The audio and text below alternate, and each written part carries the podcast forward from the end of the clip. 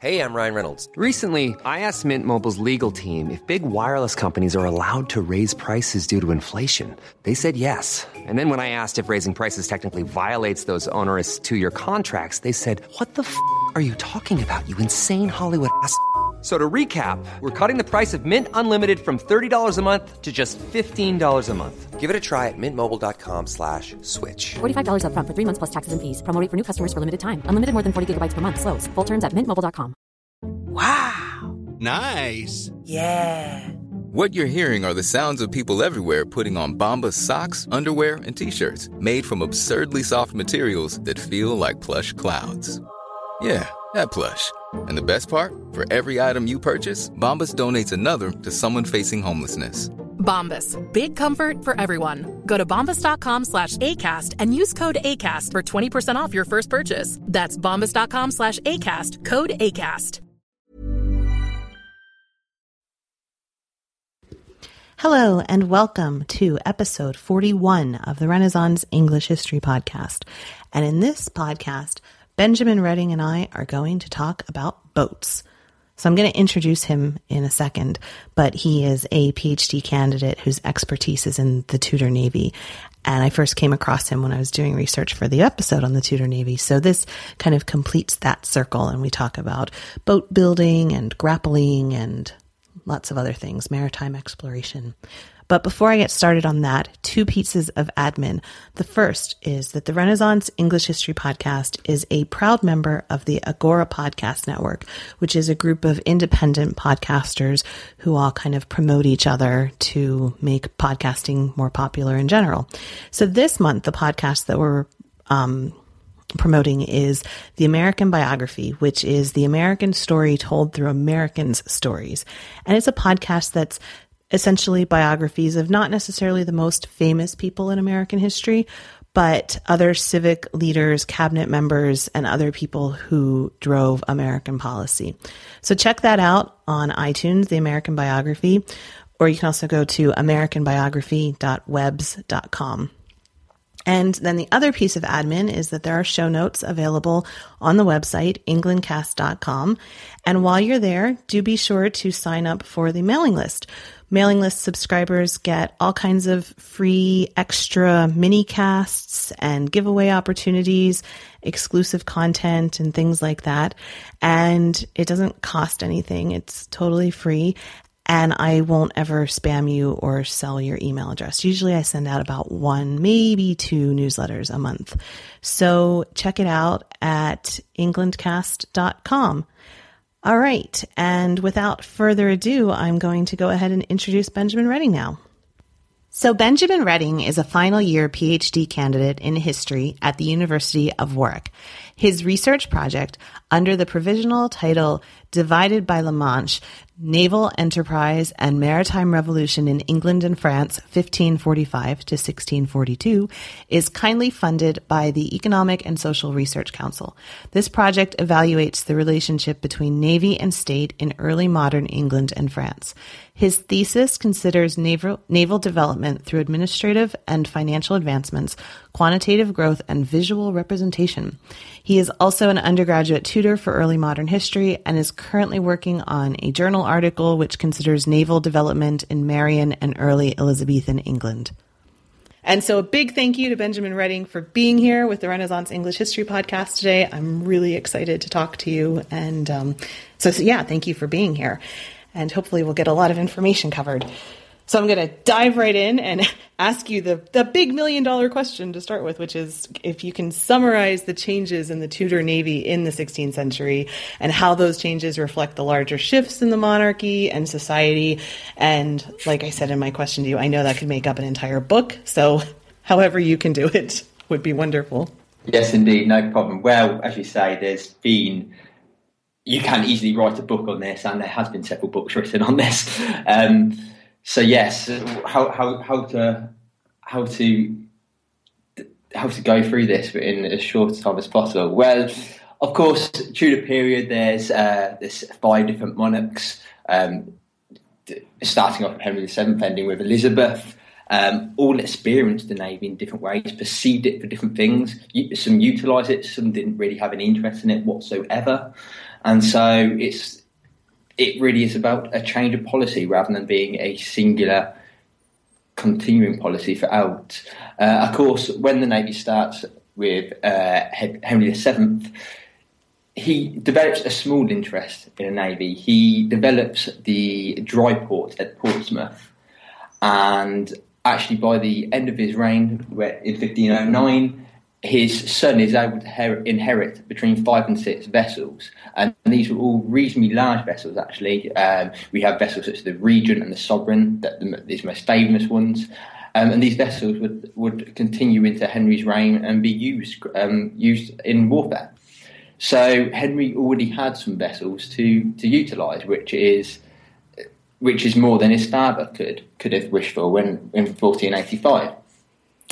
So, and it's always interesting because Henry VIII is is now being perceived as the father of the navy, and it's certainly fair enough to depict him in that way.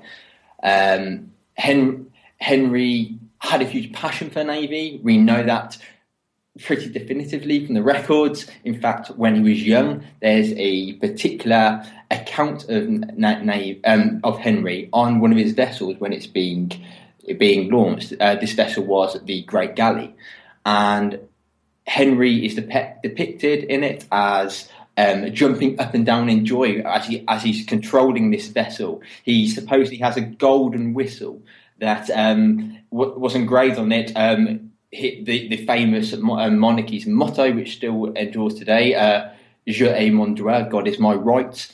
Um, it still continues and Henry has a huge interest in it. You can see basically in this account that Henry's a huge child towards the navy. He, he, he enjoys it. He enjoys being on these vessels. They're a sign of power, and they're also a bit of fun for him. Really, it's like a toy or something, huh? Like a gadget. Absolutely, a, a toy, a toy indeed, a rather large toy at that.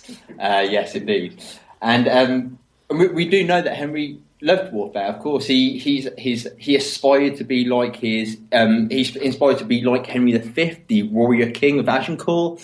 In fact, when Henry was young and he was being protected in the Tower of London during a rebellion, during the Cornish Rebellion, I, I believe. Um, when when he was young, he found influence in and fascination in the artillery there.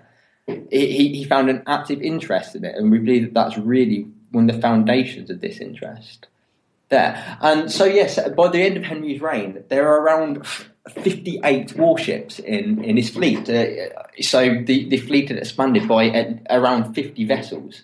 And some of these uh, enormous vessels, the Henri Grace a Dieu, was a also commonly known as the Great Harry. It was a vessel that, believe when it was first launched, was as much as 1,500 tons. But whereas on the other end of this, there was around 15 to 20 vessels known as row barges that was that could only be manned by um, the most perhaps 10, 20 people at the same time. Um, yeah, I was going to yeah. ask you how people how it's measured because is, is there consistency within the measurements and and how how do we know exactly how? Yes, absolutely not. No consistency whatsoever. Uh, it, it's a long history to. Um, to how these vessels were measured. The origin of the word ton spelt T U N as opposed to the metric ton T O N. Um, the, the origin of that term was actually founded in 14th century France in Bordeaux, and a ton was actually a measurement of wine. Uh, I believe, at the top of my head, a ton was two, around 250 gallons. Um, yeah, and ha- how vessels were measured was how many of these these crates were 250 gallons in size, how many of them could be stored on a vessel, how many could be put on. And so the origin of the word ton and how when we say a vessel was say 1,500 tons, what we actually what, what we actually mean is uh, there was an there was someone who estimated how many of these cargoes, how many of these um, t- these tons could actually fit on a vessel itself. Now things did change though during this period, and um, it does get complicated because by the time we get to Elizabeth I's reign, there is a particular um, particular shipwright known as Matthew Baker, and Matthew Baker founded a new, new rule on how vessels should be measured, and he he created the scheme known as Baker's Rule, which was based on measuring the the um, the the depth of the ship, the length of the ship, the width of the ship, and from that he'd be able to determine how how what the size of a vessel was. But instead of being measured in tons T U N, it was measured in tons T O N instead. Oh my gosh. Which is why this is a rather complicated Wow. area.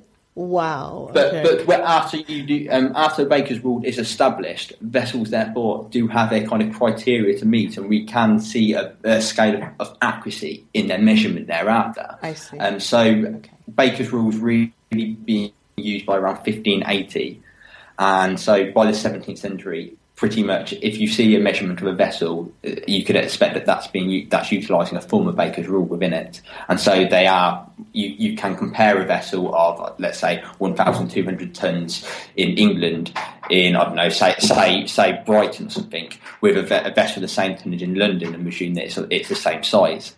Whereas if you used to do that 50, 60 years earlier, these would be these these estimates of vessel size would have been made by different people, and of course, therefore, it's guesswork, and you can presume they're probably of a different size. With that said, yes, okay. Sorry to sidetrack you there.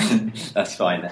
Um, yes, so of course, so Hen- I think we're talking about So you were talking about yeah what he had. had Yes, so he- yeah. by the time of Henry's death, 1547, there's around 58 vessels in the Navy.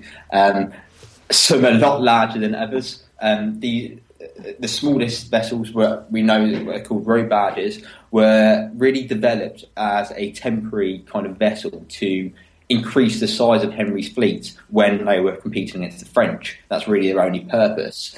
Um, and so when Henry Henry dies and his son takes over, most of these row barges are, are sold off within the first one or two years uh, because there's basically no use for them. And so by the time of Edward's death, there are the, the, the number, the quantitative number of vessels within the fleet are significantly less, perhaps around 30 vessels it's gone down to. Uh, that's also because these vessels were kind of neglected under Edward and similarly also under Mary I.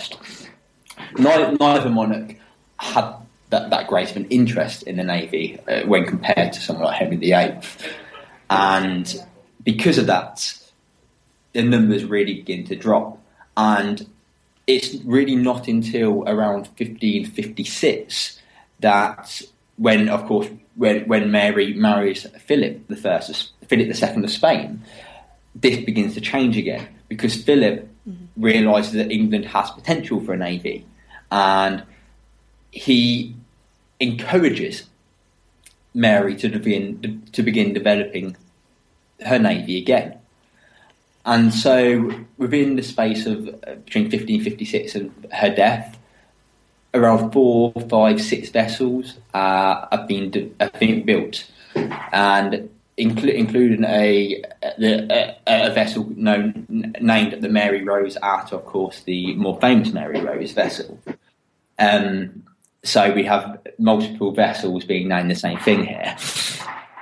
Of course, So that makes your job really easy when you're doing all the research, right? Abs- absolutely. Um, one of the major issues actually is determining whether a vessel, uh, a vessel made in 1510, was the same vessel declared in, say, 1530 under the same name, or rather that that, vessel's actually been completely rebuilt and redesigned in its totality. Yes, um, it's very difficult to determine. Very difficult. In fact, perhaps impossible most of these occasions. Yes, so of course, so by the time that Elizabeth I inherits the throne, not only does she inherit also a war with France, uh, which of course Philip had dragged Mary into, but she also develops a navy that's being redeveloped again, and she takes that in its stead and really, really develops it. She she realizes that many of the vessels in her navy are actually rather rotted and neglected, and and decommissions them, gets rid of them, and eventually and slowly over the next fifteen years replaces them with a really strong fleet of newly developed vessels, and uh, to, and skipping ahead slightly, of course, just slightly before the Armada, we have Sir John Hawkins in, 15, in 1577 taking over the Navy as um, taken over the, the Council of Marine Causes as the treasurer of the Navy. And he completely revamps the Navy, develops new um, new architecture for vessels, eh, and develops what we often associate as the race built galleon type of vessel, which was sleeker and faster and, and more manoeuvrable than those before it. And so the Elizabeth Beetham Navy really was quite advanced for its time when the when it encountered the Armada. Yeah, I, I was just wondering, like that. The other question I had was like the policies between Henry and Elizabeth, and, and it seems like Elizabeth had was really forward thinking. Is that because of that there was always like this threat to her that Henry didn't have as much, or what? Like what propelled her forward so much with that? Um, I'd say absolutely not really. In, in, in my opinion, Henry, Henry Henry was his own threat. Henry, Henry made his own wars, whereas Elizabeth wasn't seeking warfare in the same kind of fashion. And Henry really seen the navy as a status piece. It, it was his opportunity to make England great, to make to give himself a name, and so that's really why the navy developed uh, because he did have an interest in it because he saw it as an opportunity to advance his own his own image. Whereas I don't really believe that Elizabeth had so much of an impact on the navy. What yes, the navy is most famous during that period, but the reason why is perhaps because of the individuals who surrounded her at that point. I mean, of course, we have to remember that Elizabeth was a woman, and so she she she was she never was expected to have a military presence as a father was to, ha- was to have. She wasn't going to be depicted as a warrior queen in the same way that her, that her father wished to be a warrior king. But nevertheless, she the navy had developed so much in the last 50, 50 years through, through her father and, and her brother and sister that it had developed a huge community of merchants and mariners and generally mar- interest uh, and generally individuals who were interested in maritime knowledge. And it was these people she could use and she could trust as to, to be their her advisors to guide and lead the navy. People like Sir John Hawkins, like Francis Drake, like Walter Raleigh, something that's a father not, didn't necessarily do in the same frame because a father was very much a hands-on man who it was who believed that it was his navy and the navy should be directed according to his command, according to his, his order. The navy was very much just a, a, product of the state at that point, Henry. Whereas Elizabeth perceived her navy as being something more about the knowledge of the merchant marine, marine community around her. Sorry, I didn't mean to.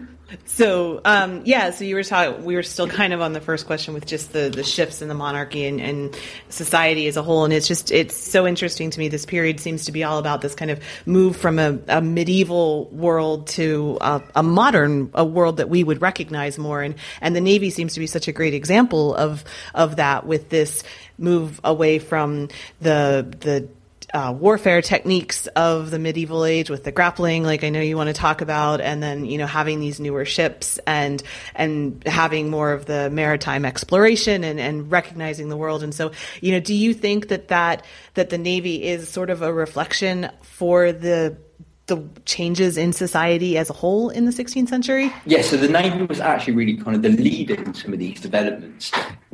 What it actually done was reformed how administration was governed. And so when, when and by 1603, when we, we as historians, we as the outsider, look back uh, at what naval administration was by 1603, we can see a lot of comparisons to our own world that was not comparable in 1509 in, or even 1585. Um, for example, so when when Henry Henry VIII succeeded to the throne and and inherited his father's navy, there was only one full-time permanent administrative figure for the navy, and that was a man called Robert Brigandine, who was, who was the clerk of the king's ships. He was the only person who, who really maintained the navy in that sense. Yet, slowly, as Henry decided he wanted to expand his navy, naturally there needed to be more and more people to to run the navy. And so more offices slowly developed, treasurers, um, surveyors, general clerks as well on top of that. And and what actually happened in 1545, we had the establishment of what we called the Council of Marine Causes. And the, the, Council of Marine Causes would actually later be known as the Navy Board. And the, yes, so the Navy Board, the Council of Marine Causes, was when founded in 1545 a a council of six principal officers who all had a particular job to do within the upkeep of the Navy. It's been argued by historians such as Clifford Davies that this really was the emergence of a bureaucratic idea of governance, perhaps the first, the first, the first type of its kind because we have a council meeting to discuss their ideas, but at the same time, they've all got their own jobs to do. They've all got their own departments to run, to operate, to keep the Navy in function. And this is really important because in 1545 or 1546, Henry, of course, is getting very ill, famously very fat, and he can't do much in terms of run the Navy himself, in terms of have an active interest in it. And so the Council of Marine Causes really takes his place. And w- when we get to Edward's reign and Mary's reign, the Council of Marine Causes is able to continue the Navy despite the two monarchs not necessarily having that much of an interest in it. So the Council of Marine Causes is so very important as an idea of, admi- of administration that did not necessarily rely completely upon the monarch for its for its occupation, for its use.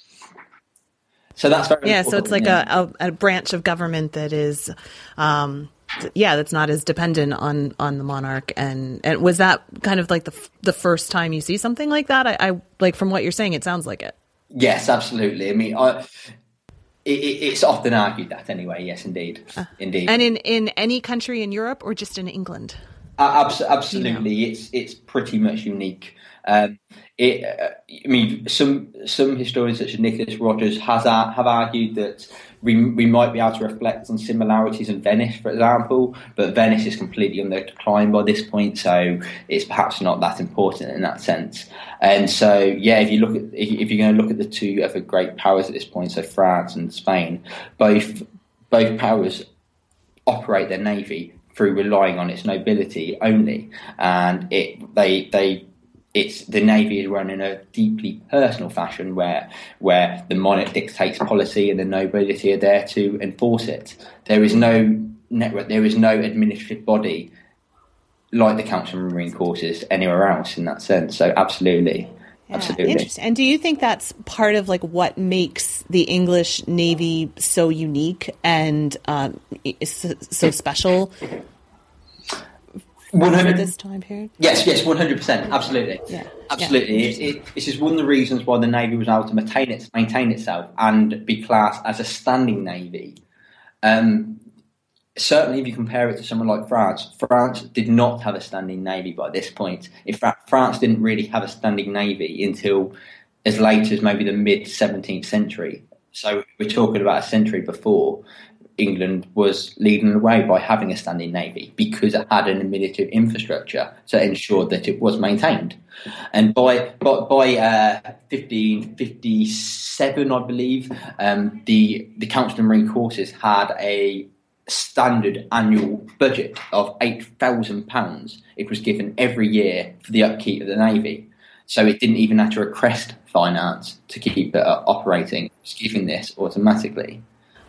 That's really amazing. So that kind of answers the one of the other questions I was going to ask you about why the French or Spanish didn't develop in the same way, and you know, kind of what makes the English Navy so unique.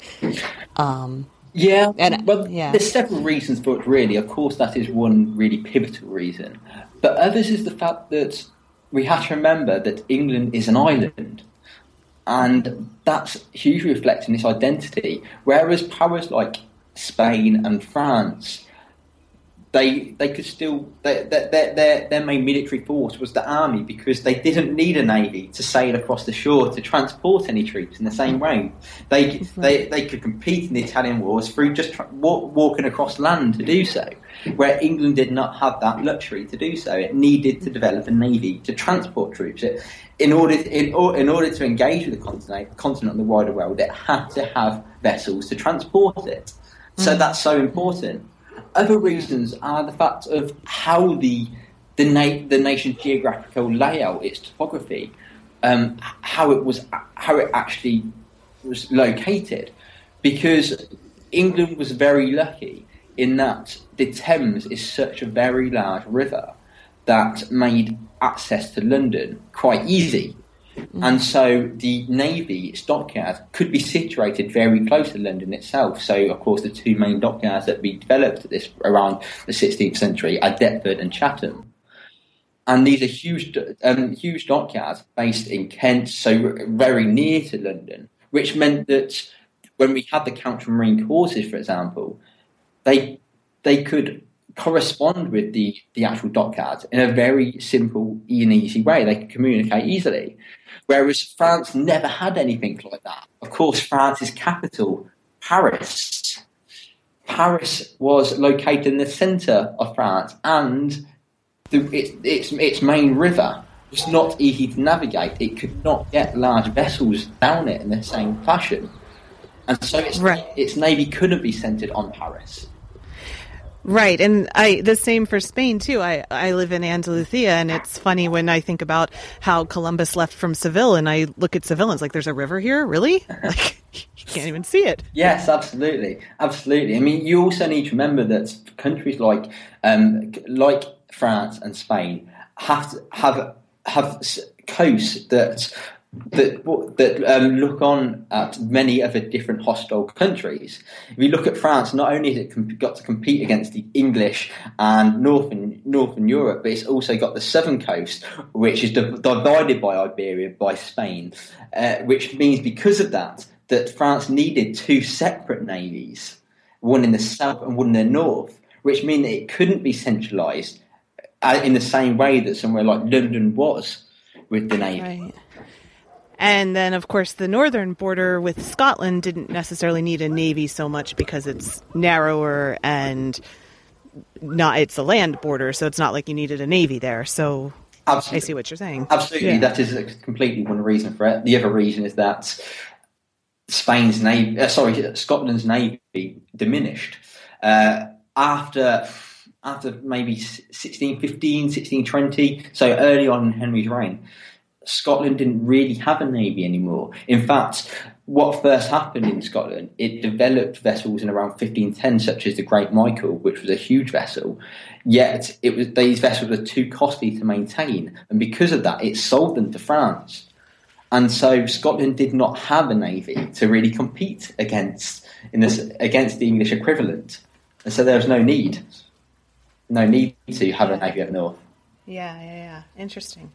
And so then, just uh, did uh, the way religion played out in England have did that have anything to do with the way the na- I know you mentioned like Mary and her marriage to Philip, of course, would have um, influenced the way the navy was created. But did the the English religious experience was so different than in France and in Spain? And I just wonder whether any of that had anything to do, whether that's tied to it at all. Yes, absolutely. I mean, we can even trace this. If you look at the great crisis of the late 1520s and early 1530s surrounding Henry's divorce, Henry was actually that busy and occupied at this point that the Navy was not even really recorded. There's very little actually happening for the Navy.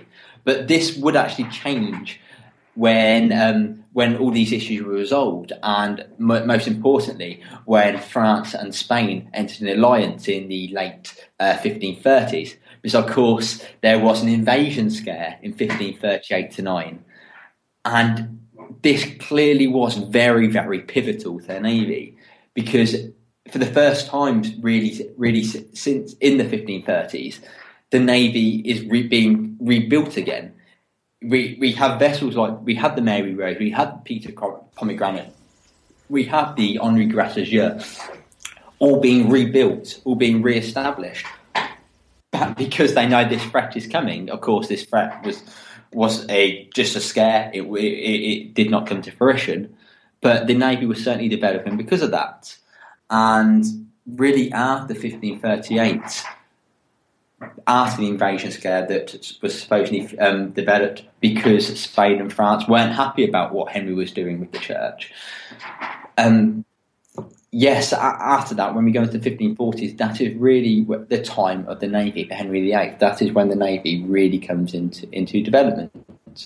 Absolutely, absolutely. And, and the other important thing to remember is that England, at least with Elizabeth, is seen as a Protestant nation and that shapes its identity.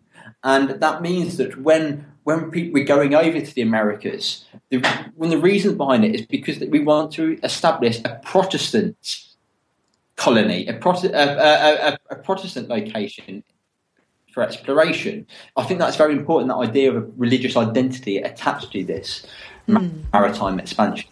In that sense, yes, absolutely, yes. Interesting, interesting. So that would either take us to maritime exploration or to um, the the artillery. You, let's just go with maritime exploration then. so, um, can you talk a little bit ab- about you know the the English experience? I know they came at it later than the French or the Spanish and Portuguese, and then with that, they had a little a, more of a unique experience with heading north and, and the Muscovy Company and all of that, um, and then North America. So, um, what can you tell me about that? Mm. Yes, I mean, first of all, you know, this is a time where we have this idea of mercantilism really being developed. The, the idea that the state is going to support great companies developing to develop trade, and then the state's going to reel in the profits from it, reel in the benefits from it.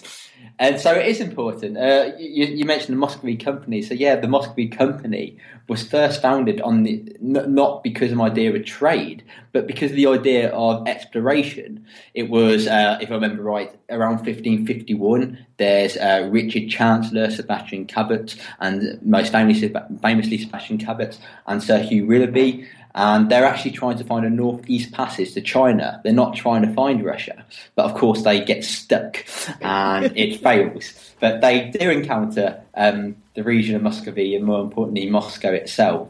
And they're able to begin trading. They do, um, of course, England's main export is wool, and in, in, exchange, they receive the kind of luxury furs from the uh, Russian region. And so it's really welcome this idea of trade.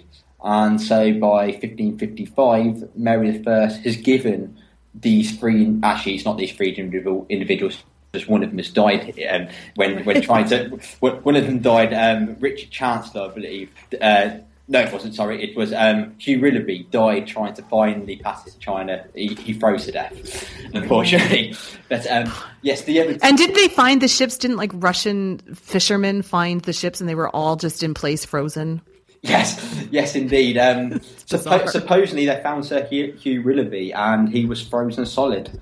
He was, yes, um, poor guy. yes, um, but he, he was frozen solid along with all his crewmates, and it, it's one of these mysteries that's survived to today as to what actually happened, why he actually died. Because we, I think there's actually a theory that it wasn't actually just a cold that killed him, it was actually i think i've even heard it was carbon monoxide poisoning yeah like they were trying to burn stuff exactly. and yes. yeah yes um, of course being in a closed space it's not a, a good thing to do yes um, so yeah anyway so 1555 companies established um, and so trade between england and russia kind of starts to flourish but there's also disadvantages to it because england gets a bit greedy and it by around 1570, it's asking Russia if it will trade with, Eng- with England in exclusivity, with, um, with, without, without Russia actually trading with any other European nation, which Russia is not too happy about, and actually, for, for a while at least, kind of trade really stopped between the two parties. And it's mm. It never really recovers properly after that point. We still had the company in existence until the Commonwealth period, but it never really peaks again. And one could link it to that kind of occasion then, because after that period, there was very much an anti-English sentiment by the Russians. So yes, it it, Okay. it was a the, the Muscovy Company what was a intriguing time. It was an intri- intriguing event because it was one of the foundations that would lead to Elizabeth creating the Virginia Company and the um, the the East India Company uh, in the final year of her reign, and the the kind of charters are very much similar to the Muscovy Company's original one in 1555. Yes, yes, but but as that if we're going to look at America, these it worked in exactly the same way. The any ideas of um, kind of creating the, these trade links, the or even colonies themselves, they all developed because of the, the desire to explore. First of all, uh, of course, the most famous example is supposedly Virginia, the the founding of Virginia, and of course, it was named supposedly named Virginia because of Eli- Elizabeth's virginity. Um, but there was also a kind of anti-Spanish sentiment to it. Why should Spain have all the all, all the power and wealth? And so the navy becomes quite pivotal to it. There's there's even for, there's even theories which and strategies that never came into actual fruition, fruition that um, they should uh, England should try and create a naval blockade that prevented the Spanish um, flotillas from ever actually making the full trans um, the, the full kind of trip from from the Americas to Spain. And that then plays into or leads into my questions about um, Drake and piracy. And did other countries have like a Drake? El Draco. Uh, well, Drake is famous or infamous, of course. Um, did they have other alternatives to him?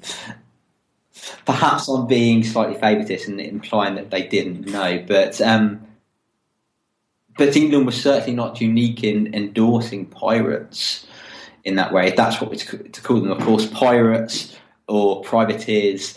Um, there's a very thin line between them. The idea of privateers is that they're state, state sanctioned, that um, they're state endorsed, whereas pirates are not state endorsed, and and that's quite important because when when Spain accused Drake of being a pirate, of course England would say no, he's not. He's a privateer he, because he's being sanctioned by the state because he's being supported by us.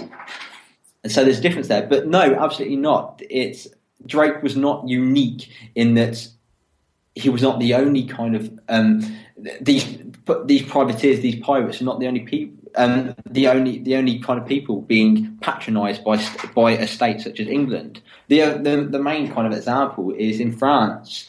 Of course, France during this period is undergoing a huge civil war, the French Wars of Religion, and um, there's a separate admiralty ship in um, in Guyenne, which is which is in the hands of Henri de Navarre, who would later become Henri IV of France.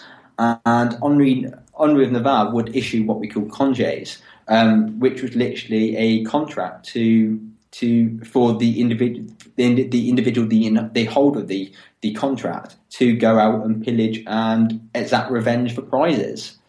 And Wow. so and so Navarre done this, and also another Protestant prince, um, the Prince of Conde, also off, regularly released these contracts. And it wasn't only to Frenchmen. We know that Englishmen also received these contracts from from these Protestant autonomous states at this point.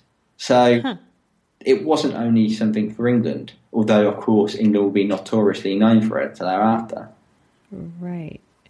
Interesting. Um, what else about kind of? Is there anything else about exploration that that you want to add in here that I haven't asked? uh, well, what what have you not asked? Um, of, of course, uh, another thing that is developing at this point, course, we, we, we've looked at Russia and the Americas slightly, but we there's the there's the old the old trade routes. So Venice, Venice is still important to England. It, Venice is actually really a huge influence for England's idea of what a maritime state should be like. And although Venice is on the decline at this point, and England is certainly taking advantage of that, English sailors are uh, very often found in the Mediterranean, still trading with the Venetians and even with the Ottomans at this period. So, of course, the Ottomans are a huge maritime power, and not only maritime power, but a piratical power as well. Uh, and one of the reasons why England had to arm the seas so very often is because of the piratical threat of the Ottomans. Mm-hmm. And that's the whole like the, the Battle of Lepanto and everything with that, right? Yes, indeed. Yes, uh, England wasn't really didn't actually participate in the Battle of Lepanto, but yeah, the idea around it was that it's a huge Catholic coalition organised by the Pope, or at least sanctioned, by, um, at least endorsed by the Pope, right. and it's against the Ottomans. And of course, the the Catholic side win, and it's quite important that battle because it was a battle primarily fought through galleys and that's something we haven't really talked about. We should. Yeah. Yes. Um. So, so for those of you, look at that segue. It's almost like I planned that.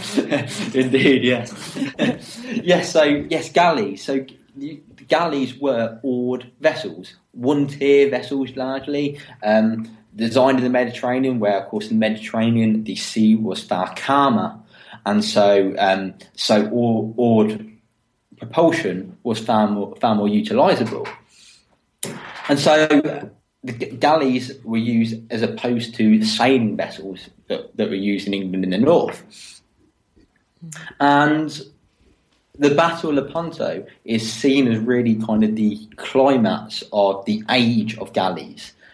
And really, after Lepanto in 1571, navy, uh, galleys are really on the decline and sailing vessels, which of course can go all the way across the Americas, which which an oared vessel. Hey, I would right. want to be the person rowing, rowing a vessel right across the Atlantic.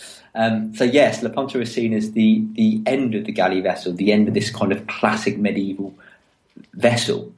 And what takes its place is the sailing vessel, which of course most of the English fleet is does consist of sailing vessels, and it's not oared propulsion.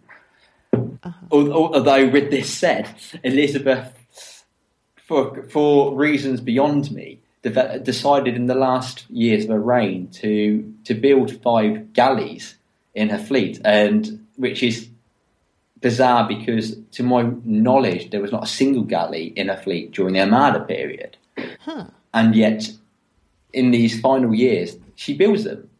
And I I I can't understand why because they were never used.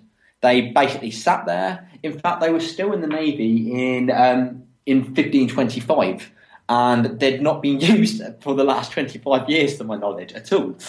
Wow! And so you mean oh 1625? Yeah. Sorry, okay. 1625. Yes, 1625. Yeah. So when when Charles takes over, he realised that there's these galleys here, and, oh and finally decommissions decommissions them after yeah. having sat stagnant there for all these years. So I really cannot answer why these galleys hmm. were built. The, I don't. I don't think there's a true reason for it, other than perhaps Elizabeth realised that hey, there isn't any galleys in my fleet. Maybe I should build some to to make it appear more robust. Who knows? Who knows? Interesting. Um, so just with the changes in the galleys, then what about the changes in the way people fought and in the um, the, the, way battles were fought with grappling versus artillery? Yeah, excellent point, and it actually comes. It kind of follows on from the galley element because galleys, as they were all propulsion, they could not really use artillery down in the depths, mainly for one reason because they only had one tier, but for other reasons, the fact that the oars got in the way of when you were trying to shoot. And so galleys still did use grappling tactics, the idea of lining two ships together and then fighting in hand to hand combat. That was still typical of galley, galley warfare. And it was no different for much of this period that sailing vessels done the same. The idea was that two vessels would come together, grapple each other to and, pull each other um, so close that the the two the two crews could board each other and fight hand to hand combat until one or another um, was defeated. Um, yes, and this is quite important because this change was very, very gradual that we moved from hand to hand combat on ships to to long distance tactics. Uh, it, very, very gradual indeed. We can say perhaps that the kind of pivotal moment was in the early and sorry, in the early 16th century when um, when there's a famous a, a famous battle, the Battle of Saint Malo, which in which two two um, a, a, French and an English vessel lined lined up, grappled each other, uh, and then a fire broke out on the French vessel and spread to the English vessel, and both vessels went down, killing most of the crew with it. Um, so yeah, clearly that, that was a sign that this tactic wasn't the most efficient of one's crew and resources. And it wasn't the only time. A couple of years later, the in actually just one year later, in 1513, um, there was there was another occasion where this grappling technique was used with an English and French vessel, uh, and um, and the admiral, the Lord High Admiral, who at this point was Sir Edward Howard, Ed, Edward Ed, Edmund Howard. Howard. Yes, um, Sir Edward How, Howard. He he went aboard this vessel and started fighting hand-to-hand combat. But then suddenly the grapples somehow broke off on the ships, and and Howard's vessel slowly disappeared into the distance without him. He was, oh no! And then he's just stuck. He was stuck and stranded. He was stuck and stranded indeed, and we oh, don't oh, we terrible. don't know completely what happened next, except for the fact that Ed, his his body was eventually found floating in the water. So one way or another, he was he was killed. Oh. And so yes, another sign that this tactic was not a very good one, shall we say? Right. But and so sorry, the, but it, it oh. was continued nevertheless. Um, and the reason behind it is by grappling, there was an opportunity to get more benefit from it. To um, it by grappling, you could capture a vessel, a vessel, right, and then integrate it into your navy, take or pillage it of resources. And so it was more financially viable to do that rather than just shoot at a vessel until it sinks and achieve nothing as a result. Interesting. I see. So there was a positive to grappling why they would want to keep it. Absolutely. Going. And that is why it's still a preferred tactic for the privateers, even in Elizabeth's reign. Uh-huh. Even though we do have what perhaps we could even say the origin of the broadside tactic of broadside tactic meaning the idea of deploying um, de- deploying one side of one side of a vessel's artillery simultaneously at the same time at a single vessel. We do believe that that perhaps developed in Elizabeth's reign. Um, yes, yes. So even though that's occurring, there was long after still this idea of if we can grapple with them, let's try and do it because it's the more financially viable thing to do. Mm-hmm. Mm-hmm. Interesting. Um, and I'm thinking also about I I did an episode, a podcast episode on the um, the Wealden iron industry and the cannon that they were creating there with the blast uh, with the blast iron furnace. And i was thinking about that in the navy and it, seems like this development like one pushed the other with the artillery as well. Like the being able to have these less expensive cannon would push wanting to use them if you had them but then that would push the development of ships that could use them i suppose. Is there anything like that that you found? Yeah i mean the one thing you have to remember straight away is cannons are very very heavy things. Yeah. And so before integrating them within vessels in any significant number, you need to ensure that the vessel's architecture was suitable so that it could sustain them. And sure. so, before you could even cut out a hole within a within a, within a vessel's hull, to so that a so that a could protrude from it, you need to actually ensure that the vessel was stable enough to be able to hold these cannons and to, and, and to be able to have a hole cut out of it in the first place. I see. And so what actually happens is there is a, I guess one could call it a revolution in naval architecture during during the very early 16th century. Um, and it was certainly fully in full stream by the 1530s, 1540s period. Um, and what this development was is we went through what we call a clinker develop, um, idea of shipbuilding to a carvel development. And this meant that how vessels were originally constructed in the medieval period was that a plank of wood was literally nailed over to on top of another, i.e., it was overlapping another piece of wood, and they would just slowly build um, build these planks up to build the outside the, of the of the ship to build the hull. So these vessels, these these planks were overlapping. And this caused huge problems if you're going to integrate artillery on a ship, because if you cut a hole within a ve- within a vessel which was clinker built, it could seriously weaken the structure of the vessel because each plank wasn't kind of sitting on the, the plank in front uh, below it. Instead, it was merely it was merely placed on top of it. So by cutting a hole out, it was going to weaken the ship structure and perhaps ultimately destroy it. And so what happened instead was this new development called Carvel, uh, called Carvel building. And what this was is the idea that, that a ship's spine was constructed first and it's ribbed. So you would build the skeleton of a ship first.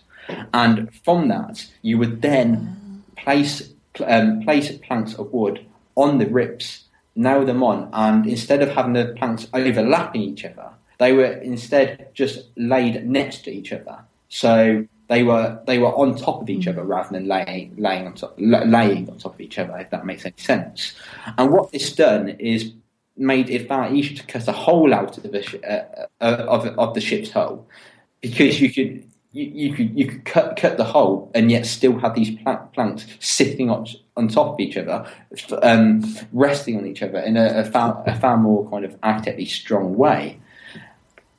And and so that was important. And mm-hmm it's really it, well, it really was very important because it allowed the artillery to slowly be integrated into the hull of the ship more and more, which meant that artillery, heavy artillery, could be used more and more within the vessel. And we do kind of know when this development was coming about because of the architecture of the Mary Rose herself. Um, and I was just going to ask you to tell me about the Mary Rose as well. So okay, this, you're reading well, my mind. some of the architect, so, some of the, um, the the construction of Mary Rose is Carvel built, whereas other parts of it is clinker. Mm. The actual top decks are clinker, so this old structure, whereas the whereas the um, below decks were were Carvel, which which says that there was a, a known appreciation of how Carvel should, could be used it, they they knew that if you're going to integrate um, artillery below a deck, it needed to be Carvel, whereas those on the top of it on the top of a vessel weren't really going to have heavy artillery, protrude, artillery protruding from it, especially with a vessel the size of the Mary Rose, because it would hit nothing. Sure. So tell me about the Mary Rose then, and what makes the story so special. right. Well, the interesting thing about the Mary Rose, well, one of the many interesting things, is that we don't actually know for certain if it was if the plans for it were developed under Henry VIII or actually his father. Mm. It was it was certainly being built in 1510, which implies therefore that the the idea of building her was around in 1509, so it could very easily have been one of Henry VII's last things he'd done to commission this vessel to be constructed. Mm-hmm. We don't we don't know that for certain, but nevertheless, one of the reasons why she's so important in that sense is because she survived throughout almost the entirety of Henry VIII's reign. Of course, missing out in that final year and a half because she she sunk in 1545, but. Uh, yes, she she she really is a, a vessel of Henry VIII himself in that sense. Her name is very important as well. Again, we don't know for certain why she was named um, what she was. There's many theories around it. The first one being Mary, the Mary Rose was named after his sister, who he who he loved. Another reason, another another explanation for, for, for the name is that she might might have been named after the Virgin Mary, but there's also some kind of significance in the fact that she's named Rose, because Rose could again be linked to the idea of the Tudor dynasty and and what the rose represents within that. Mm-hmm. So we don't know exactly why the name the name was chosen, but that's some of the options as to why it could have been. So we don't know a lot about the the her commissioning or her name. What do we know about her? Right. Well, um, she was a, she was a, a large vessel. She wasn't the largest of Henry's fleet, but she was in the in the top five, shall we say, for most of his range. She was around uh, six hundred tons. So, so she was she was she was big. She was big, and um, she was one of Henry's favourites. Um, she was often chose as the flagship of the fleet, despite there being vessels such as the Henri Grace a Dieu, what, were what was larger. Um, why, is the Mary Rose so, so famous? Is another question, and I don't think there's necessarily a historically appropriate answer for that because perhaps why she's so famous is the fact that she survives till today in some kind of way and also the fact that she sunk and we and we and we know where she sunk now and we, and we can access her um, because yes sure, surely something like Henry's la- one of well Henry's largest vessel, the Henri Grace should have been perhaps known as more famous because of its size and the fact that it was meant to represent the king in itself. Mm-hmm. But no, it's not. We we if, if you if you to talk about the Tudor vessel today, perhaps the Mary Rose is the first one that comes to most people's mind, and I think that's because of what the Mary Rose really provides for us today in its archaeological evidence. It really provides us with a knowledge that we didn't have before on how people lived during this period, and most most importantly, how people lived on these vessels.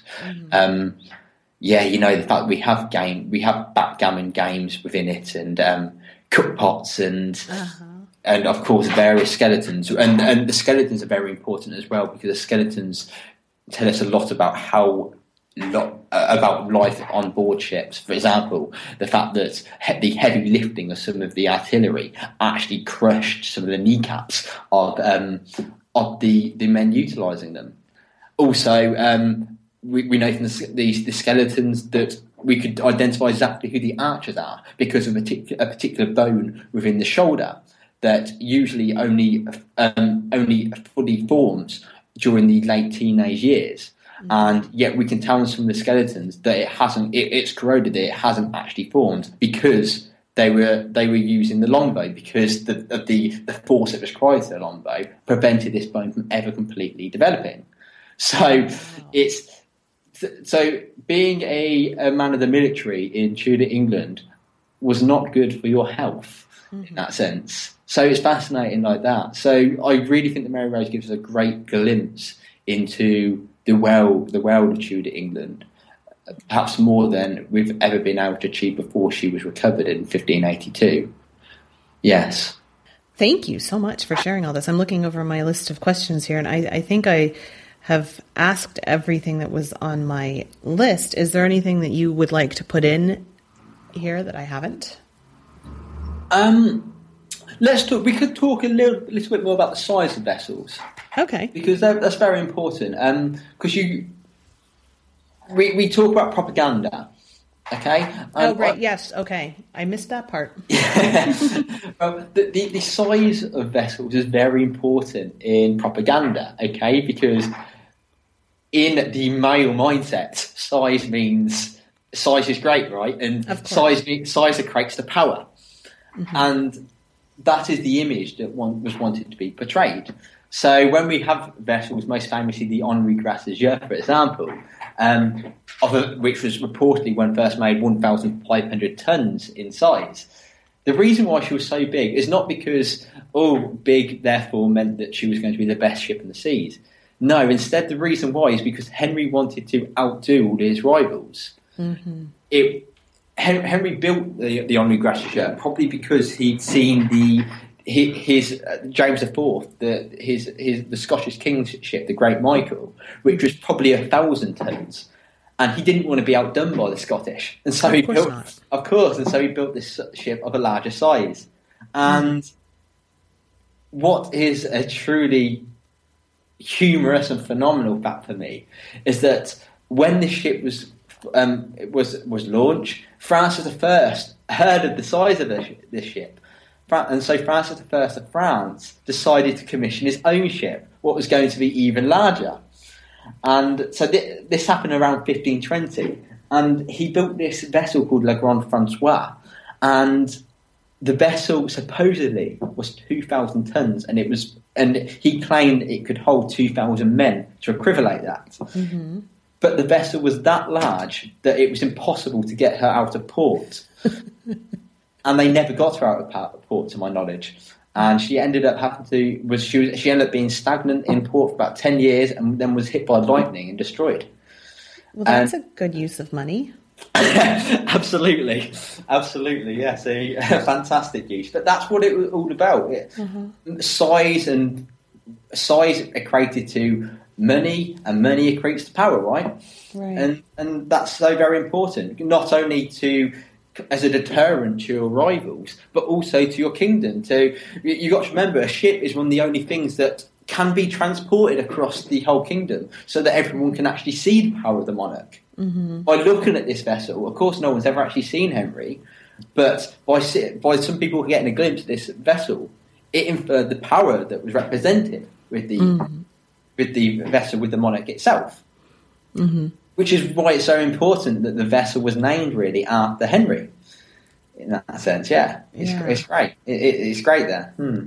It's so size is very important, and it, for, it was for Henry, despite the Henri Grace a Dieu really actually being quite a useless vessel for most of this period. It was it was caught by poor weather, um, and at various times had to um, be into, go into port for a repair because of this. And what would actually happen in around 1538-ish, so when the invasion scare is occurring, the Henri Grace a Dieu is brought into the dockyard and reduced in size to about a thousand tons instead. Oh wow! So it can it's more um, seaworthy. It's able to Absolutely. do more. Yeah, Yes. interesting. Indeed. So, yeah, So it's almost like a, a 16th century arms race. Yeah, yes, you could absolutely say call it that. Absolutely, yeah. And um, the reason why England won against France really is because of what would happen to France domestically. Um, so, Ed, uh, so Elizabeth's main kind of rival, well, for the last year of her reign, for the first year of her reign, was Henri II of France, and he really had developed the French fleet. Um, it was certainly comparable to the English equivalent. But after after Henri II, the French um, French wars of religion occur, and the navy is completely demolished in France, which means that France never, no, no longer needs to serve as a contender against against the English on position. Mm-hmm. And naturally, who comes next? The Spanish to serve them. At this point in the interview, my internet started going completely wonky, and we kind of thought that was a sign to stop anyway because we'd gone on for an hour. So I want to really thank Benjamin Redding. I really got a lot out of this interview, and I'm sure that he is going to be a historian and historian to watch here in the future. So I don't know, you know, 10 years from now, 15 years from now, when he's doing programs on naval history on the BBC, you can say, I first heard him on the Renaissance English History podcast, right? So keep that in mind. And, you know, do follow him as his career progresses. And I'm so glad that he was able to be on the show. So the next episode, we're going to start to focus on the theater, as I have said. I'm going to start a little theater module. But I was so, so lucky and um, fortunate that Alison Weir agreed to be interviewed for this podcast as well. So I'm going to wind up adding in the Alison Weir interview and then going on to the theater from that. So I know in the last episode I said that we were going to have Benjamin Redding and then we were going to do the theater, and I'm deviating from that. And I do apologize, but um, you know it's not every day you get a chance to to talk to Alison Weir for half an hour, and so we're going to to put that in and then move on to the theater after that. So thank you so much for listening. I know it's been a long one, and I do appreciate your listenership. And thanks again to Benjamin Redding. And check out the show notes at englandcast.com. All right, thanks so much.